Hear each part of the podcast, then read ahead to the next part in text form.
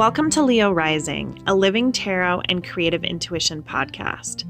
My name is Jenna Fox, and I'm a queer adoptee witch raised in fundamental Christianity and a mama to two rambunctious kiddos. Labels really help me tell a story about my way of being in the world. I'm influenced by my profession as a community college instructor and licensed mental health counselor, as well as my experience as a tarot reader and Reiki practitioner. If you're looking for declarative statements or black and white guidance, I'm probably not your gal. My approach to these conversations is less of a how to and more of a come along on the journey with me. I don't presume to have the answers, but I'm enjoying working out the process with you all. So let's get started. I'm really happy to have you here.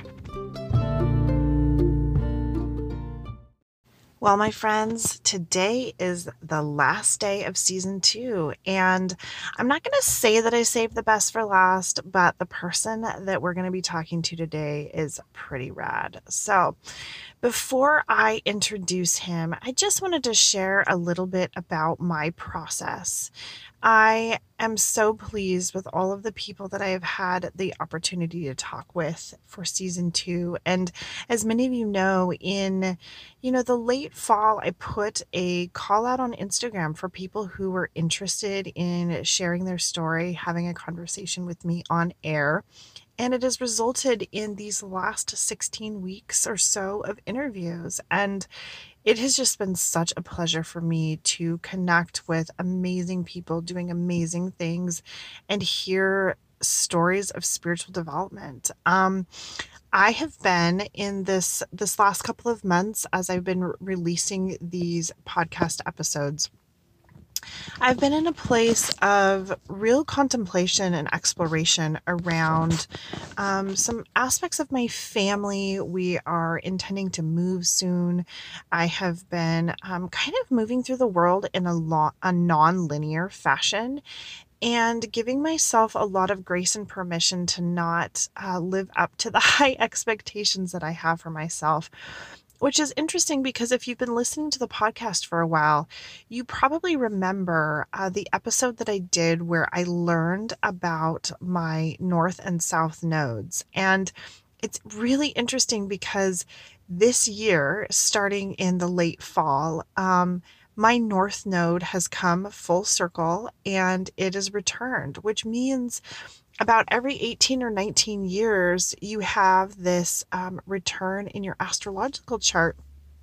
And so, for me, as somebody living with a Cancer North Node in the 12th house of spirituality, it really feels like this call to live in a nonlinear fashion, in a really intuitive way, and to dive into friendships and spiritual community, which is something that I've been doing and working on. Um, having signed up for witch school, which is which which I love that. Um, is led by somebody who is teaching from an intuitive place without a curriculum. And it is just blowing my mind because so much of my life feels scheduled and um, detail oriented and time sensitive. And so, as far as um, holding space for you listeners. I just wanted to let you know that I will probably still be releasing podcast episodes um, as I have all of these things percolating in my brain, and yet I don't have um, this internal desire to schedule and sit down right now and write out what I'm going to talk about and find the sort of quote unquote perfect time to have um, a podcast, you know, coming out every week. So that is where I am right now. I am in this kind of dreamy place. It's my North Node return. And I have just really been loving it yet. It doesn't lend itself well to a well produced structured podcast format. So that is that is where i am. And of course i'm going to you know keep you updated on any changes that happen um, with the release of a hopeful season three. Um, so today the conversation our final conversation you know not quite saving the best for last just because there i don't want there to be a hierarchy but today is my conversation with carl of pinewood tarot. And Carl is somebody that I have been following on Instagram for a while now, kind of from the beginning of my tarot journey um, in the Instagram world. And he is also uh, another higher ed professional. So this interview was recorded back in the winter months when we both were off um, from from school um, at uh, the winter time, you know, Christmas time, and so I just wanted to share this conversation with you all because Carl was such a delight to talk to. And I love that he and I share tarot in common as well as this like perspective bent towards working with students on college campuses. So I hope that you enjoy this conversation. And of course, you can find me on Instagram, send me an email. Would love to hear how season two hit you and if there's anything that you would love me to explore for my hopeful potential season three, which I imagine that I wouldn't start recording until the summertime when I'm on another break from work. All right, y'all, here's Carl of Pinewood Tarot. Okay, I'm so excited to welcome Carl of Pinewood Tarot to the podcast today. Welcome. And I know this is going to come out like in the springtime, but Merry Christmas. Merry Christmas. Thank you so much. People are going to get the behind the scenes look on how long things take in the, you know, editing and prepping world. So, um, okay, I'm sure that I've got a bunch of stuff that I'm going to ask you, but I just wanted to give you a chance to just kind of share with people who you are, maybe where you are in the world, and anything that kind of feels good, like the leading up to sort of this moment where you are on a tarot podcast. right? hey, y'all. Um, great. Well, my name is Carl. I use he, him, his pronouns. I identify as a queer man who works in higher education. Um, I strongly identify as an educator, and that's kind of like the foundation of what has sort of shaped my little fledgling tarot practice and all that kind of stuff. I come from a pretty low socioeconomic um, part of rural Minnesota, which is actually where I am in this physical moment again because it's around the holidays but i find myself working like i mentioned in higher education just north of chicago and so i call chicago home i spend a lot of time there but i work in the north suburbs at a small private liberal arts college where i do a lot of really amazing things around student sport i'm not currently teaching but i have a background in teaching what i mostly do is work with um, folks who have broken our policies code of conduct kinds mm. of stuff I help out with some of our Title IX processes and that kind of thing. And I'm sure we'll get into this later on, but when you talk about leading into tarot, all of my background knowledge, I studied anthropology in college, I studied sociology, I've traveled around the world doing different ethnographic research projects and studying higher education and studying education culture and all these different things.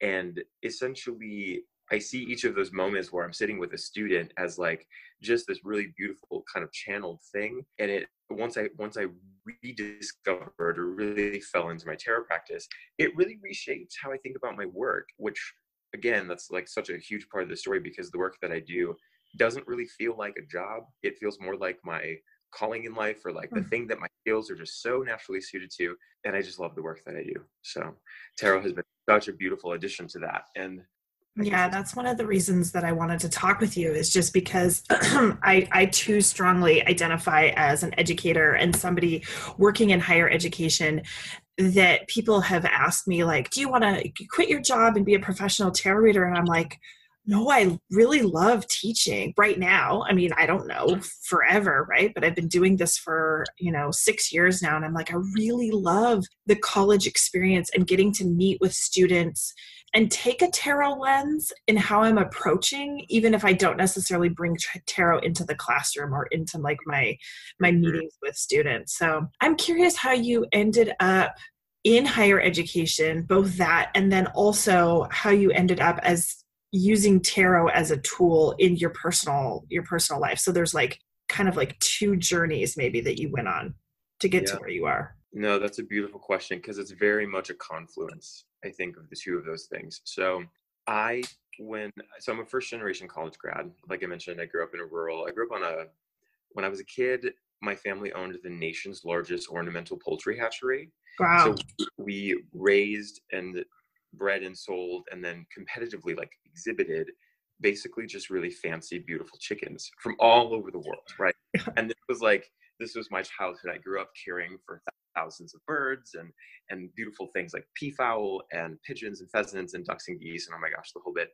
Um, and i'm such a product of that world. I mean when i was a kid i used to run around the pastures and essentially like conversate with the trees. And so pine tarot actually comes from this idea that to my memory the first time that i truly channeled anything was with the pine trees. They were like the 1st mm-hmm. truth tellers for me. Mm-hmm a six year old, right? However, this is a little bit of where maybe the queerness comes in. I always knew that I wasn't like cut from the very same cloth as maybe the rest of my family. And so I got involved in the arts and I like any kind of art, like music, theater, but also like different sculpture and painting and drawing. I, I did anything that would allow me to creatively express.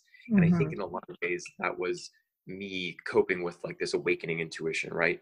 I really like I went with that flow all the way into college. I was scholarshiped for music and servant leadership, and I went to um, St. Olaf College, which is uh, similar to the school I work for now, actually. It's a private, small liberal arts college. St. Olaf is affiliated with the Lutheran Church, um, which is the faith background that I grew up as. And I've always been really involved with sacred spaces. And so my college experience was really defined by wanting to find myself in the world because I wasn't necessarily finding myself at that point in my family in the ways that I think some people do or feel like they do. And while I was in college, I intended to be a music major, but then I took an anthropology 110, which changed my whole damn world. Mm-hmm. And uh, after that, I just went down a very different path, which saw me getting a teaching license. And right after I graduated, I very briefly taught civics um, at a charter school on the east side of St. Paul.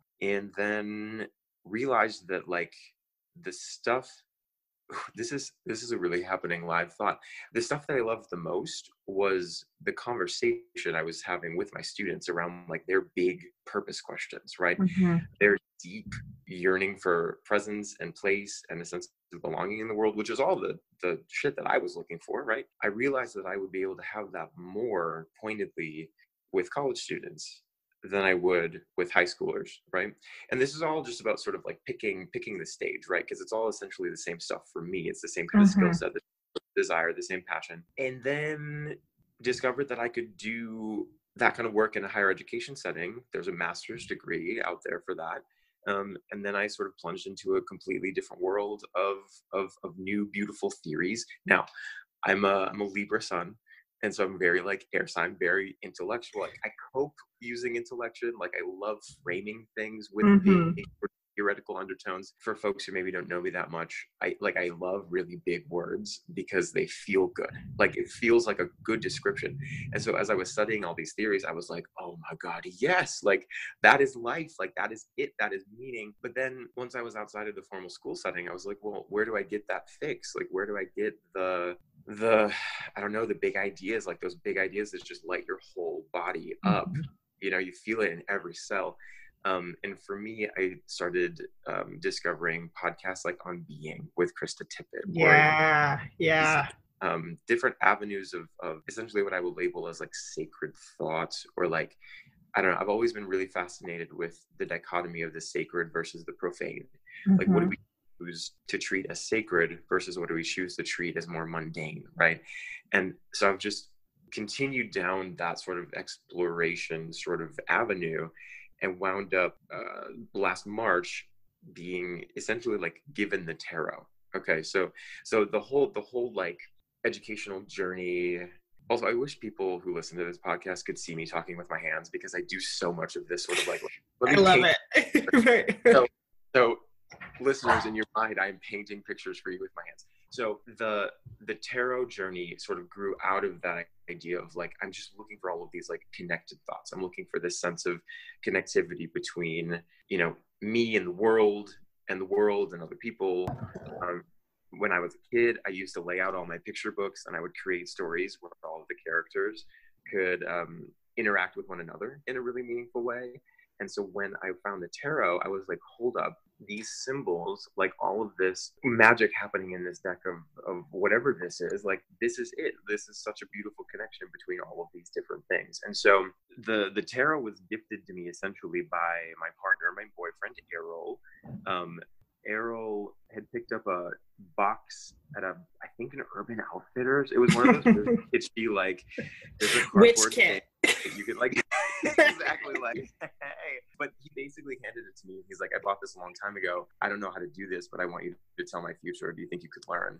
And I believe my response was like, "Boo, I already know how." Yeah.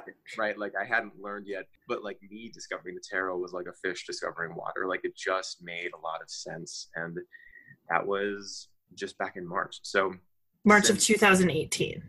Correct. Okay. Yeah. So I it all lined up in a really sort of funny and beautiful way because I had gone through a lot of trauma um, in my personal life and at work at right at the end of 2016 no 20, 2017 essentially i was still riding a wave of really crap like life experience. Like i was i mean i would talk about it now as like a really big deep tower moment. Um, mm-hmm. i had been laid off from a job um, a couple of months before that, I had discovered that one of my graduate students that I was supervising had passed away. Hmm. Um, and then I had, I was like, uh, I'm, well, okay, so content warning for sexual assault. Um, I identify as a sexual assault survivor um, twice. And the first time that was with that whole sort of tower moment the first time. And then coming in, it took a full, pretty much a full calendar year for me to really find my footing again. And that is when I took the current job that I have right now. And so for the for the past probably, I mean, really, it's been the past two years, but for sure for the past year, I've been very intentionally like healing. And so when the tarot came in last March, it was at a really beautiful juncture of me feeling like, you know what, I got this. Like I'm calm, I feel centered again, I'm able to ground myself again. Um, and for anybody who follows me on Instagram, um, uh, last summer I experienced another assault, which is something that I'm like pretty open to talking about. Um, and I mean, I was posting about it on Instagram because I wanted to to show that like healing is shitty and messy and beautiful, and and I wanted to show the role that tarot was taking on in that moment because it came at such a interesting juncture of my life and that's also right around the time where I discovered just how amazing the tarot Instagram community is. Mm-hmm. That's also when I discovered Lindsay Mack and decided that I was going to enroll in the Tarot for the Wild Soul course. So now that it's been 20 minutes and I've talked about all these things, the confluence of those two things have, have been, I think, one of the things that has most helped me move through my life in a way that has allowed me to still have like an ease and a grace and a kind of like sense of healing or a sense of efficacy around my healing. Mm-hmm. Had it not mm-hmm. been for the tarot, I don't know that I would have found the right words to pair with, you know, what it was that I was experiencing. Mm-hmm. But had it not been for those initial hardships, I don't know if I would have found my way to the cards. Mm-hmm, mm-hmm. Yeah, I remember when you were posting about that on Instagram, and I'm not sure how I ended up. I know we had been Instagram friends for a while, but I'm not sure how I ended up like following you initially. Um, but I remember when you posted that, and what I found really beautiful was that you were able to like share what was going on in your life, kind of in what it appeared to me in like live time. Mm-hmm. Whereas I feel like a lot of people draw from things that they've had in the past and they use kind of tarot analogies. And one of the things that i try to do with this podcast is kind of relate stuff that's like really going on currently even if an episode doesn't air for a while but kind of try to constantly be, be living it. And that was one of the things that i noticed that you were really the first person that i saw really using tarot and your own trauma in the moment to like live time heal. Mm-hmm. Yeah was... thank you for seeing that yeah. and for handling that away because the so based you know i was talking a little bit earlier about my work. There's this um, idea of like the death doula right? Or like the i think it's psychopomp. There's mm-hmm. there's a bunch of archetypes out there about the people who guide souls through like a death process into you know the next kind of step whatever that means. And in my work world I'm always referring people to mental health professionals, but I don't personally identify as someone who is like a counselor, right? Mm-hmm. But I'm very trauma informed and I have a lot of training when it comes to counseling techniques and and I see myself very much as a kind of like live time death doula for people who are going through the death card, right? That Yeah. setting that really hard moment, that like ground shaking kind of power energy. And it's my responsibility to then sit with them, hold that space. I'm very like King of Cups in my everyday life because I, at least I seek that kind of energy because I, I have to hold space for myself within that role. Otherwise, I take on too much of my uh, students, um, whatever that kind of stuff is that they're bringing in my office. But then at the same time, like I have to honor that experience. Somebody needs to see that experience and hold that experience because that then allows that person to transition through into that point of being able to start a healing process. Mhm. Right? There's a moment in there that is just catastrophically and tragically beautiful and that's where i meet most of my people they've either made a big mistake or they've had something traumatic happen to them or they are finding themselves at a moment where everything has just combined in the worst kinds of ways. And then my role is to sit there and sort of help them move through that moment right? Mhm. and so for me i found myself in that moment and i was like holy shit this is this is what i do. Like this is the stuff that i this is why i channel right? Like this is why i connect to all of the beautiful things out there that help people see like yes somebody is here seeing you and my instinct was to close myself off and be self-isolating and instead Mhm. of no dude like you gotta you gotta dial in right now this is when you plug in and so i decided to to post that for that reason Mhm. every time somebody comments on that post still or I get a message about it, I'm so, so, so thankful. And the response made me feel so held. And after that, I was like, ooh, this community, like, this is it. Like, I have chills just even thinking about it because it was such an amazing response. Yeah, I love that. You know, it's actually making me think. I've been, my students have dropped out of high school and they're um, in a college setting for the first time, and I really have loved the idea of the the death doula.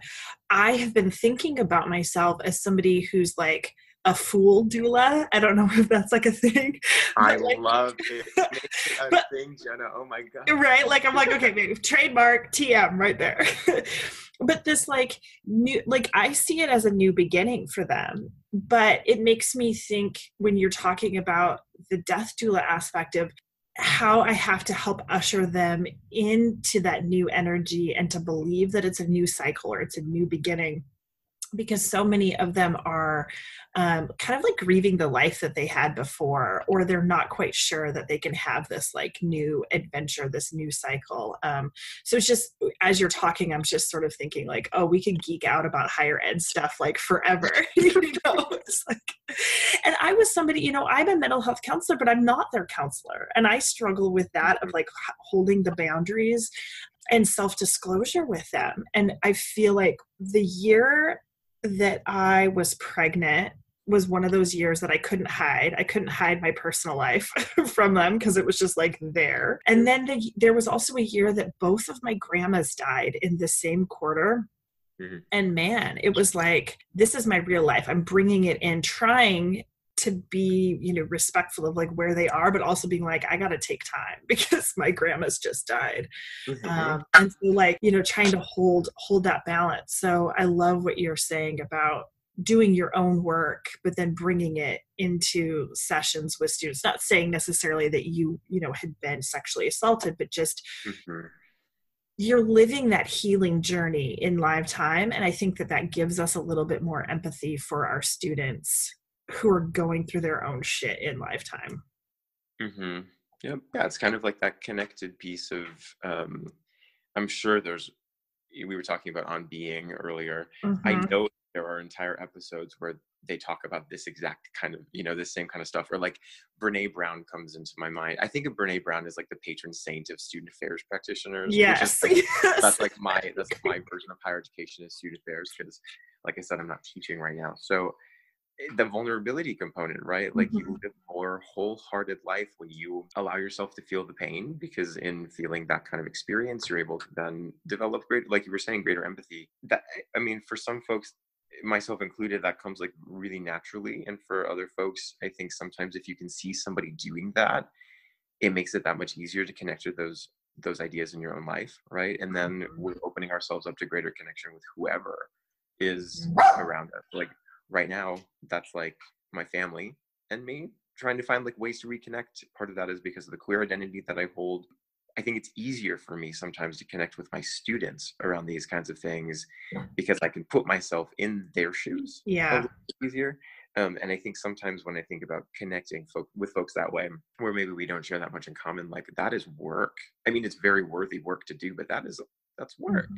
hmm I know. I think sometimes that I'm able to connect with my students um, because I can see myself so much in them and wanting to try to be the person that I didn't have or that I saw like glimpses of when I was a kid or, you know, a teenager or even in college. And I think family is a whole different ball game You know, I mean, there's a lot, there's a lot there. So, um, my family doesn't know that I read tarot. What about yours? Nope. Well, Yeah. some of them do. Some of them do. The people. This is another amazing confluence in my life. The people that I came out to first, hmm people that know that I read tarot. hmm I think I've been reading a bunch of different books. I always read a bunch of different books, never read one book. It's too much. I don't know why, but I also read very slowly. so Mm. I've been like immersed in all of this um, history of like queerness and queer magic and and the sort of like big systems of privilege and power and oppression in the world and i've been thinking a lot about how when when colonial like when colonizing was happening in such an active way and the cultures that had been experiencing these you know beautiful just embracing of like third gender folks or folks that we make label as intersex these days or people who like were maybe gender nonconforming or queer in some kind of way all of those folks in so many cultures were really lauded as like holy and hmm being more connected to divine or more sacred.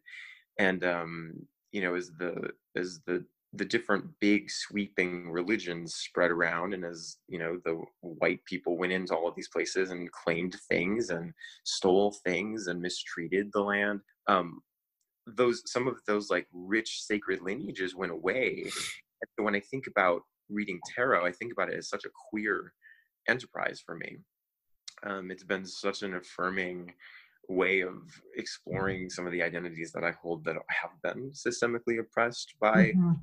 the cultural hegemony. Like all of these forces at work come together for me in the tarot. So the people in my family that I've been most open with about my experiences with magic um, have been people who have also been very comfortable to share my experiences with my sexuality Mhm. um, there are also folks who I think are a little bit more open to there being multiple expressions of truth in the world. Um, I come from a pretty religious family, but that's also kind of an outdated narrative that I tell myself now because a lot of my family have developed in a way where they no longer see themselves as being so deeply devout, but they're still very much connected to what they feel is sacred. And so, yeah, it's been such a beautiful kind of mix of things with the coming out and the you know sort of revealing that i'm a tarot reader now i do want to share one thing that i feel very strongly about and that is when people talk about coming out of the broom closet i Mhm. always struggle and, and I've, I've i've used that phrase multiple times in my life but only within the last couple of months have i really started to struggle with it um, because i think a lot of folks who are engaged in whatever we want to label the divination methods or the different modalities of healing that may seem like I don't know I don't I can't even think of like a good label for it but there's still so much privilege in being able to do something like that and then there are so many folks who like literally cannot express their sexualities or their gender identities or something along those lines because of like fear for physical safety Mhm. and even though and, and i'm not saying that somebody who is uh you know practicing tarot is maybe more or less safe than somebody else or more or less able to move through the world with ease or with privilege. Um, but it, it doesn't resonate super well with me when people talk about coming out of the broom closet. However i also understand that there's like this really important thing of being able to name that component of yourself right? We all have multiple identities and those identities may carry privilege. They may also be marginalized in some kind of way. And I've not found the right kind of balance to integrate my identity as someone who is deeply engaged in a tarot practice with my identity as somebody who's, you know, has a deep history of being very religious and very participatory in sacred communities. And I currently find myself with without a, like a live, large like congregation kind of community, but that's kind of where tarot has come in in the most beautiful way. Like I've started actually meeting people who are doing this, and let me tell you, that has changed so many of my perspectives on like the way that this identity fits into the, the mix of things that I already have. Mm-hmm. No, I love that. Yeah. I, one of the things that I've really loved about being, well, like being in Lindsay's course this fall and then sort of the subsequent follow up, like being able to meet people in the tarot community, like in live, in live time, like with real bodies, you know, yeah. and that that has just been really helpful for me um, to kind of have it be uh, three dimensional instead of just online was online is really great and my own practice is also really great. Um, there's something about knowing that i'm not alone. It's just in a similar way you know as you were talking about sort of like the coming out of the broom closet i was thinking so much about how being queer is like the essence of who i am and tarot is like a tool that i use one of many tools that i use to help you know create like the story of my life or to give language or symbolism to like things that i'm going through. And i've struggled in a similar way with that languaging because i don't want to take away from people's experience of coming out as queer you know? Um because I know, like, in my own experience with my family, it was really, really hard. It was really hard. And then I also am like, okay, and then we know the history of witches and how they've been treated. And so it's like, uh, you know, where do I find that that balance? And it's like, can we just have a different language? you know, why do we have to co-opt one whole segment of you know the society and use the same language. You know what i mean? Yep. I also i am pretty careful in my own thinking in the way that i move through especially like the digital community. Like i identify as a cisgender white man. Mm-hmm. that, that's a lot of privilege and that's a lot of space to take up even in a digital space. And so i'm very careful about like you know how, maybe not careful but more conscientious and thoughtful about what content am I going to put out there that's actually going to add to the conversation in a way that mm-hmm. doesn't weigh the voice of somebody else, right? Or mm-hmm. I choose very specifically not to identify as a witch. It doesn't like it's, it's not a label that resonates with me really, but it's also a label that has so much like historicity ingrained in it that like me as a as a especially as like a white man, cisgender man, like that's just not my space. And and sometimes I even feel to some extent that the tarot Instagram community isn't even a good space for me to be because, mm. and I'm not saying that in any kind of self deprecating way, it's just a very honest assessment of like, there are spaces where I have found myself very invited, and there are spaces where I found myself as being more of a like participant observer. And I think I'm still trying to like strike the balance of that when it comes to interacting with folks through Instagram as a platform, right? Right. Like I'm I'm not somebody out there who is like, ooh, let me get all these followers right quick because that's going to give me some kind of like influence. If anything, I'm trying to be thoughtful about what kind of influence I'm like helping to amplify, like whose voices, maybe people who like, oh, that person looks like me, so I'm going to follow him. Who look at Pinewood Tarot, but then I'm like always up there posting like any kind of voice from the margins. I think right it's the right thing to do. It's the right thing to center. It's the right thing to interrupt these systems of, of, privilege that are out there. I mean, I do the same thing in my work, right? Why not take that into my digital life as well? So I very much appreciated being able to observe and in some cases actually participate in conversations around privilege, privilege and oppression because I, I think tarot is such a beautiful liberating tool for folks who have marginalized identities that are getting that sense of like oppression from mm-hmm. their everyday life and it's such a beautiful retreat. So yes, I want to retweet that like I don't want to take away the experience of having someone identify as someone who's reading tarot, but I also want to be very protective of the language of folks who are having a queer experience in a very heteronormative world. Yeah. Yeah, that's really beautiful. Like that's bumper sticker worthy right there, right? yeah but it's challenge i mean it's it's really challenging to I, and i find that I, I wrestle with you know social media in particular where i think a lot about who am i amplifying and then also where do i fit in that story like mm-hmm. where do i fit in my own feed about like my own personal experience without them being like this is the jenna show it's all about me but then it's also there's that where you were talking about the confluence earlier it's like instagram is a small business marketing tool and people are trying to like sell readings get readings by and it's just like i struggle and there's times where i just want to be like Whoop! I'm out. like, let me take my five tarot friends in real life and I can get their tech, you know, I can text them and we can meet up at a coffee shop. And Seattle apparently has a really great like tarot. There's a lot of people in the tarot in the Seattle area that do tarot. And then I'm like, no, you know, I gotta I, I feel like I have to be here in this space, but it's I, I struggle with it in a similar way with like my students of how much do I bring my own life into it and how much do I make it about them and tell the one kid to stop talking so much because this person hasn't talked a lot and, you know it's it's just like mm-hmm. i feel like it's constantly thinking mm-hmm. which is probably why you know we're good in the higher education space is that we are always thinking about all of these different moving mm-hmm. parts and how people are feeling about those moving parts mm-hmm. well i think the I, I don't know if I'm allowed to do this, but I'm going to share the card that you pulled for our interview today. Because yeah, you're allowed to. Like, the emperor is literally about taking the space that we deserve or need to take in the world. And so sometimes even if the voice in my mind is saying like you don't need to be in this space but i know that there's something that's meaningful to add like i think that that is that kind of energy of like we've oh. we've done the work like we've done the thinking we know the impact. And i think some of the folks who maybe you know don't participate in conversations because they don't want to take up the space um, i still think that there's something that they may have to add that is really impactful and meaningful and it's more about the like you know are you listening more than you are contributing or are you mm-hmm. you know mm-hmm. amplifying more than you are content producing and, and and you know i think that a lot of these thoughts that i have are a little bit half baked still because i mean i'm still relatively new to the instagram scene i feel and and i'm still yeah like comparatively very new to the tarot scene, right?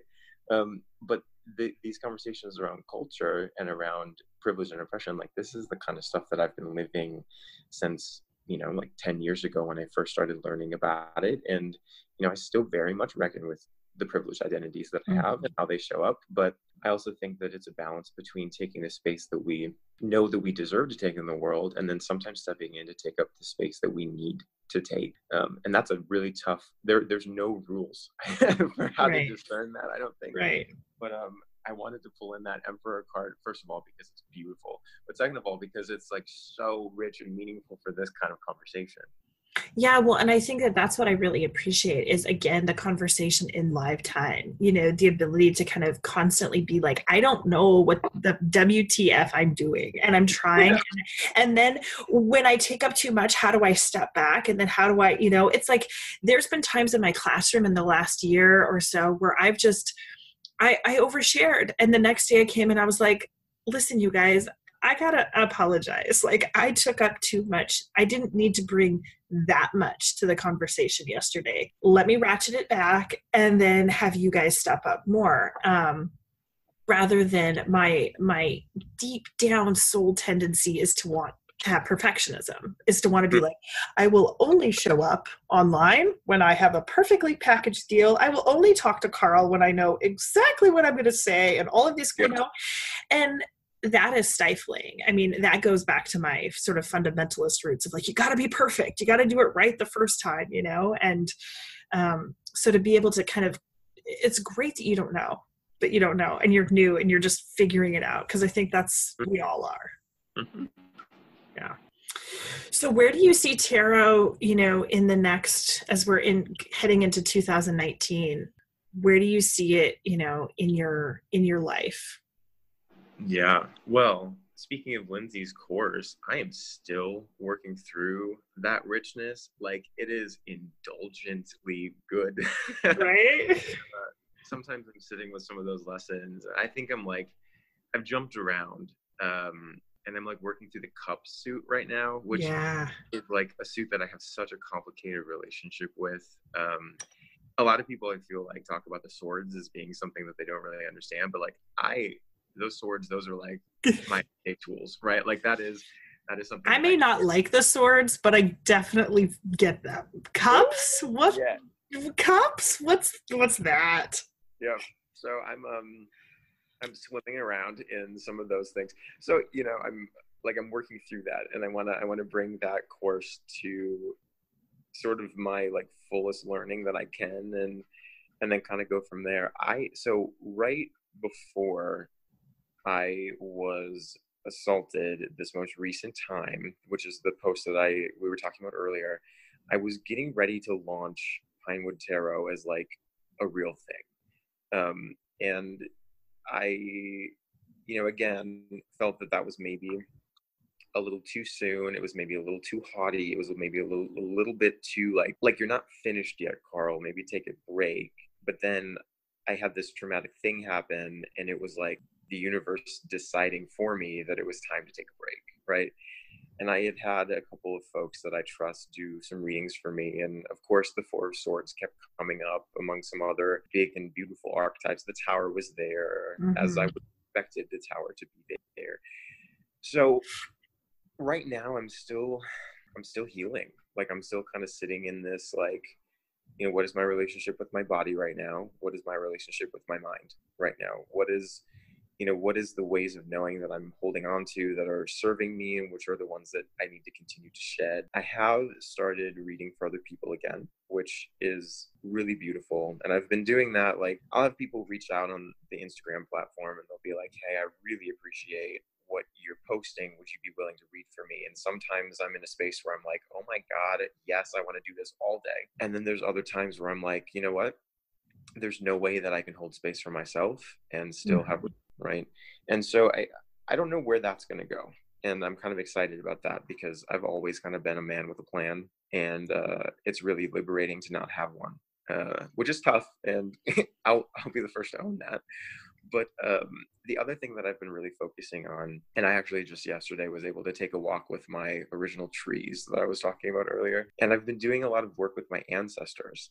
I posted a while ago that I was here back in Minnesota on the family farm um, uh, and was having a conversation with my grandma. This is my mom's mom. And she was sort of just off the cuff being like, Hey, do you want to help with like the family lineage research? Like, do you want to do this kind of like deep dive into some of these these folks and these artifacts? And like I have all these pictures. And again, it was the universe saying, like, hey, this is what you're being prepared for right now. Like I have a really unique positionality within my family because of having gone off to college and then I'm the only one who lives away, which is definitely a part of the identities I think that I could have shared on the outside is like, yeah, I'm living away from where it has all happened, right? This is right. really important to my family. It's it's uh, been an important part of my life and my mom's life. We I live right next door to where my mom actually grew up as a child, and so mm-hmm. there's just like really deep integration. And and I've been doing a lot of research about whose land it actually is and the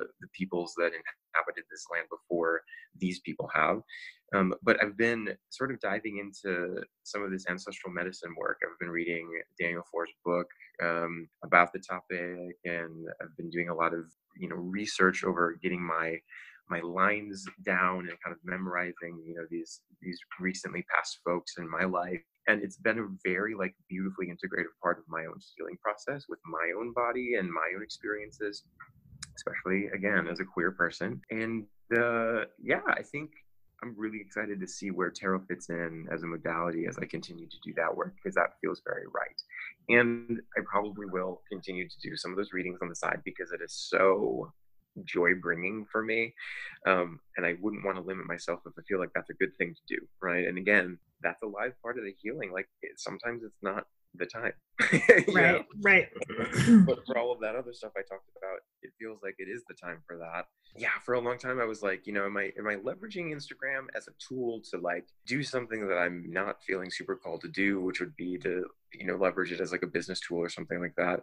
Because I do have a personal Instagram account, but I'm I'm real like that's only like inner circle folks and i've never integrated that account with my pinewood tarot account and yeah. that feels that feels right still so yeah I'm just gonna keep swimming in my cups and keep learning about my people and and the land that my family is on, and we'll see where that takes me. I love that so much. I mean, I'm an ancestry nerd right now. I mean, growing up adopted, I really like always longed for genealogy, although I'm obsessed about my adoptive family's genealogy mm-hmm. and ancestral lineage as well. Um, so I feel like oh great now i have like all the extra people to like research with my i'm i just am like i'm on a six month ancestry free not free but like limited you know like it was it was an introductory, an introductory offer. I'm like I gotta get all the researching in possible. I will have a phd in my family. No um, but it was it's interesting because tarot was the first thing that actually really connected me with some ancestral stuff. Like i know my biological like parents and my aunts. But I started posting about doing tarot, and that was when my biological mom's sister reached out to me and she was like, Your grandma read tarot, your great grandma read tarot and oh tea and tea leaves. And she would do it for people in the community. Yeah. And then on my other side, my dad's side, we're having all of these like premonitions and um, as it kind of like opened up this ancestral channel he's like oh yeah the knowing is what he says that the knowing happens in our family he's like typically women get it Hmm. But he gets it sometimes too dreams where they came true and all this stuff. And I'm just like, oh, this ancestral stuff is so, it's so powerful. And I feel like tarot really works well um, with that. So I love that you're, you're reading that book and doing some of that same nerdy adventure. It really is nerdy adventure. It's really it's super nerdy. Right. I mean, I'm like, I want to like pull out my like 15 generations like fans that I'm working on and it's just there's there's just so much there's so much there. And so much healing that can happen for yourself personally but then also for me it feels like there's like the bigger story just like i'm trying to help my students you know kind of heal themselves so that they can kind of heal society and our families. Exactly. Oh my gosh jenna. Yes so i that's like whenever I interview for jobs, I'm always talking about how I'm developing like efficacious citizens because I want those people to be able to go out into the world and create positive change, right? That's like a very sort of professionalized version of I want people to be a good version of themselves. Yeah. That will cause less harm, right? Where they will make more good. They will like live more wholeheartedly or more fully or whatever. Like that is that's the entire that is like that is what this is that's me right yeah um, and that language is is so important to me because that's something that like emerged out like in my family similarly there were always moments as a kid where I was told to listen to my intuition, right? It was trust the gut. Or, you know, I would talk to my mom about having like a feeling about something and she would always like ask me a ton of questions about it um, because she saw the validity in what that experience was for me as a child, but then also just me as a human being, right? And my grandma has always been the same kind of way, right? And, and the family has a lot of history with some mental health challenges and a lot of like reasons why we rightfully should be paying attention to what the inner stories of our lives are and the way that we are or not building ourselves up as humans and that kind of thing. But there was always space for that. And I think that that has been a huge proponent of why I've become the way that I have become, which you know, I don't, I, I, again, it's holding space for myself and others. Like it is a healing process for me as much as it is, you know, a healing process for my lineage, as well as like the people that I will potentially be ancestors for, right? Mm-hmm. Like there's that idea of like you are already an ancestor. So make sure that you're like a good, strong, well loving ancestor. Yeah. Um, that is like throw that shit on a motivational poster and get that up in my office because like that is what I need to see. Right. that yeah, that really resonates with me. I know, and I'm raising descendants, and that like trips me out every time that I like pull back a little bit from the annoyance of being a mom. Mm-hmm. I'm like, oh my gosh, I am an ancestor. These are my descendants. Shit, this is the line. This is this is yep. what I'm passing down, and oof, I got to do some work on that. And it's also really good, like to just like let myself be and be like, okay, I'm going to be that crazy mom that once I'm once I'm gone, they're going to be, you know, having to pick up the pieces after I'm no after I'm no longer here, you know? Yeah, well, somebody has to carry this on. Yeah, it brings the live it brings that idea of this is happening live to the forefront for that because I think mm-hmm. so many mm-hmm. people think about the ancestors as entities that are, are past and gone and out of the way or whatever. Like, but they're like all the time the influence is there, right? And we are doing that process right now. Like we mm-hmm. are living into that right now and i think it's really beautiful that you can take the time to sit in that to say like this is this is literally my now mm-hmm. but this is mm-hmm. also you know our future their future. And I'm learning so much like from my youngest. He'll be three in February. So probably by the time this podcast comes out, he'll be three. You know, he's reminding me to put juice on the front porch for Bear Peter, the ancestor, because he's like. Mommy, he's thirsty. And I'm like, oh God, I forgot and all the things that I need to do. And he's just very simply like, hey this guy's our family and he's thirsty and he and he and also mommy he likes cookies and chocolate and i'm like mm, does he now of course of course he does. 1459. Of course you want my chocolate from QFC, right? Right. oh, Carl, I feel like we could just like talk all day. or like have you know? Um but we are coming up on that hour mark and so i just want to say well a this has been like so much fun b i always ask people about their relationship to creative intuition and how that is showing up you know in their lives in this like current moment. So any yeah. thoughts on creative intuition? Yeah so i was thinking about that because you know when i think about creativity i think about my own rich experiences as as being musician or as being artist and those kind of things. And i still i still maintain all of all of that. And drawing is such a beautiful mechanism for channeling source energy. And when i'm performing with you know college the college I work for has a very small choral program, so I'm still singing, uh, which is part of what I did in college. And like I love choirs. I mean, how weird is it to have a bunch of people just sort of singing together and breathing together? Like, but it's so natural and so beautiful mm-hmm. and. So, it, I mean, it's just such a transformative experience, and that's when those are often the moments where I feel most connected to what I label as like the divine or what I would label as God. Um, but really, in an active way, I've been doing a lot of intuitive writing in the past couple of months, um, both on the recommendation of my therapist, but also because it feels so good and natural to do. Um, and it, it's so easy. I just sit down with a notebook and a pen and I just write. And I write whatever passes through my mind until I stop being conscious of what it is that's passing through my mind. And the pen never leaves the page. And I just sort of just keep writing, right? And I try to get out of the way. And then suddenly beautiful things come out of the pen and it's great and it's healing because i know that i'm you know pulling up these beautiful components of myself that are always there that i just fail to remember or recognize mm-hmm. and then often what i'll do is i'll take a writing exercise and i'll review it and read it and usually naturally i wind up writing some sort of mantra for myself or or um, you know, I'll channel that kind of thing, and then I'll, I'll keep this, and I sort of keep a running list of these things as they pop up through this intuitive writing, and um, sometimes I'll read it and I'll say like, wow, the one word that I was writing about that I never said was, you know, whatever that word is, and it's just such a beautiful practice. And I'll often pull cards in relationship to that too to get a little bit of a deeper interpretation, or mm-hmm.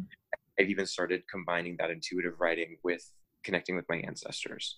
And so the that act of putting the pen to the page is something that so many folks in the Instagram tarot community do in just such like profoundly beautiful ways. Um, for me, it is deeply, deeply personal because that is how I slow myself down, right? Mm-hmm. My very sort of theoretical, grounded kind of mind, like maybe not grounded, the opposite of grounded, but you know, people knock on on literature and research and theory all the time, but I use that as the way to find so much deep validity in what I experience with my intuition, not because I need to prove it, but because I think it adds a level of richness and depth that is just profoundly beautiful. Mm-hmm. Um, so when I'm doing intuitive writing, I will often find out that I'm, you know, connecting with ideas that I wasn't thinking about or connecting with, you know, people I wasn't thinking about or connecting with just, you know, the universe in general. And it, it's profoundly creative. It's also profoundly healing. Um, so I love, I love that and highly recommend it to everybody. Gosh, like, I love that. Even if you're a writer, or or maybe most particularly if you are a writer, I think it's so hard to get out of your way um, mm-hmm. you're crafting something, right? But for right. me, in all of the curation I do in my everyday life, what you said about perfectionism was really resonating with me. Um, that intuitive writing piece makes me have to stop and actually just allow, and that is that is some deep that's some deep stuff. So yeah, this fall I, I, took a writing course online, and it was it was tarot magic, occult like focused, like with different prompts and stuff. And one of them um, was into it was kind of like what you're saying, intuitive writing. That was grounding exercises and stuff before, but then it was to just write and allow a story from your neighborhood to come to you we don't know if it's true or not and it was really interesting um, to read people's experiences of like just kind of like what came up when they got out of the way when they just started writing you know stories of that. It's like making me think as you're walking around the land and the trees like what would it be like to just write like a you know oh, who would come through? Like what stories would come through that maybe we can't fact check in you know in the city hall or whatever but just that kind of uh, connecting with the the wisdom that is sometimes yeah we can lose it in the day-to-day experience of just going from here to there. It's like slowing down letting our our you know conscious mind that wants everything to be perfectly formed mm. that's me you know? Yeah see what comes up. Oh okay so when people want to get a hold of you uh how do they go about doing that I would recommend hitting me up on Instagram. Um, that's really the only platform I'm currently using for my tarot practice. So Pinewood okay. Tarot is my handle. Um, I don't, fair warning, I don't post a ton, but when I do, it is like boom. Yeah. like, like something that like I don't know why it is that way. I've often wrestled around with like, what am I actually doing on that platform? But for now, that is by far and away. And I'm sure when this when this does air in the spring, that will still be the best way to find me. Um, but yeah, no website, nothing like that. I'm just I'm just hanging out there doing. I love it. It's like millennial, like just Instagram. I'm just, yeah. I'm just, I'm a one platform sport person right now. Just perfect. I think it's great. It's sometimes too much to try to be on more than one. So I love it. And I have had so much fun talking to you today. So I really, really, really appreciate you being on the podcast. Thank you so much for having me. It's been a joy. Hey, friends. Thanks for listening to Leo Rising, a tarot and creative intuition podcast. As of January 2021, this podcast and all of the information is archived. So feel free to listen to the episodes. The wisdom of the tarot is everlasting, but much of the information about um, booking a reading from people has changed in the last couple of years. So know that there isn't a tarot um, Instagram account or email address or way to get a hold of me for readings at this point. And of course, I will update that in the future if it changes.